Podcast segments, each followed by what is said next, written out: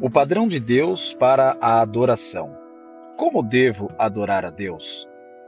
Adorar significa honrar e glorificar a Deus, reconhecendo com gratidão, de maneiras prescritas por Ele, a maravilha dos seus atributos e atos. Pode-se fazer distinção entre a adoração particular, que inclui a adoração com o sentido mais geral de um modo de vida, e a adoração pública, que é a reunião de cristãos na presença de Deus. A adoração é sempre acompanhada de reverência e alegria diante do privilégio de nos aproximarmos do poderoso Criador com absoluta humildade e confissão sincera dos nossos pecados e necessidades. Assim como a adoração é e continuará sendo um elemento central da vida nos novos céus e nova terra, também deve ser central na vida da igreja na terra. A adoração deve ser uma das atividades mais importantes tanto na vida particular quanto comunitária de todos os cristãos.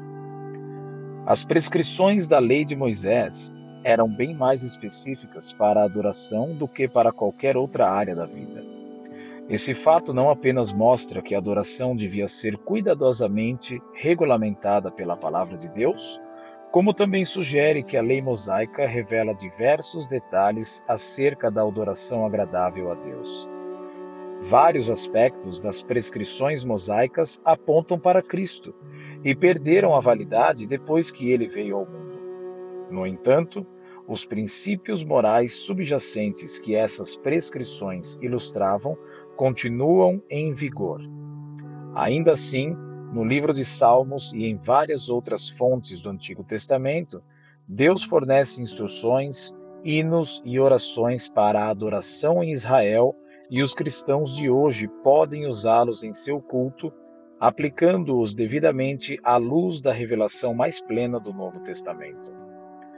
As principais características do padrão de adoração pública fornecido por Deus a Israel eram as seguintes: primeira, o sábado.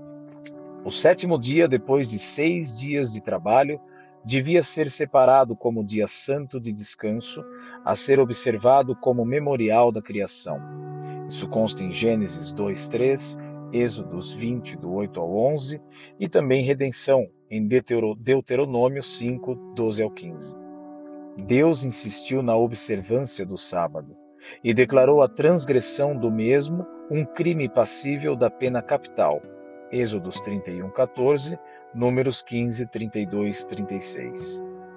Segunda, a instituição de três festas anuais, Êxodos 23, 14 ao 17, 34 ao 23 e Deuteronômio 16, 16, durante as quais os israelitas se reuniam no santuário de Deus, ofereciam sacrifícios para celebrar a generosidade de Deus, buscavam e reconheciam a reconciliação e a comunhão com Ele e comiam e bebiam juntos como expressão de alegria. As festas da Páscoa e dos pães asmos, observadas no 14º dia do primeiro mês, comemoravam o Êxodo. A festa das semanas, também chamada de Festa da Cega e Dia das Primícias, marcava o final da colheita dos cereais e era realizada 50 dias depois do sábado que dava início à Páscoa. Por fim, a festa dos tabernáculos, também chamada de festa da colheita, realizada entre o 15º e o 22º dia do sétimo mês, no final do ano agrícola, lembrava o povo como Deus havia conduzido Israel pelo deserto. Terceira adoração.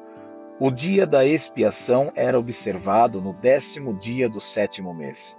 Nessa data importante do calendário anual, o sumo sacerdote aplicava sangue no altar central do santuário, a fim de expiar pelos pecados cometidos por Israel no ano anterior. E o bode expiatório era enviado para o deserto como sinal de que os pecados não estavam mais no meio do povo. Levítico 16. Quarta adoração o sistema sacrificial regular incluía holocaustos diários e mensais, além de vários tipos de sacrifícios pessoais. A exigência comum a todos esses sacrifícios era que a oferta fosse perfeita e que o sangue do animal oferecido fosse derramado no altar de holocausto para fazer a expiação. Os rituais de purificação pessoal e devoção pessoal também faziam parte do padrão determinado por Deus, conforme constam em Levítico 12, 15, Números 19, Êxodos 13, do 1 ao 16. Sob a nova aliança, na qual os tipos do Antigo Testamento dão lugar aos seus cumprimentos, o sacerdócio, o sacrifício e a intercessão de Cristo suplantam todo o sistema mosaico de expiação pelo pecado. O batismo e a ceia do Senhor substituem a circuncisão e a Páscoa. Do mesmo modo, os cristãos não precisam mais observar o calendário judaico de festas e os conceitos de contaminação e purificação cerimonial impostos por Deus para criar a consciência veterotestamentária de que alguns comportamentos, condições e exposições separavam a pessoa de Deus, deixaram de ter aplicação direta.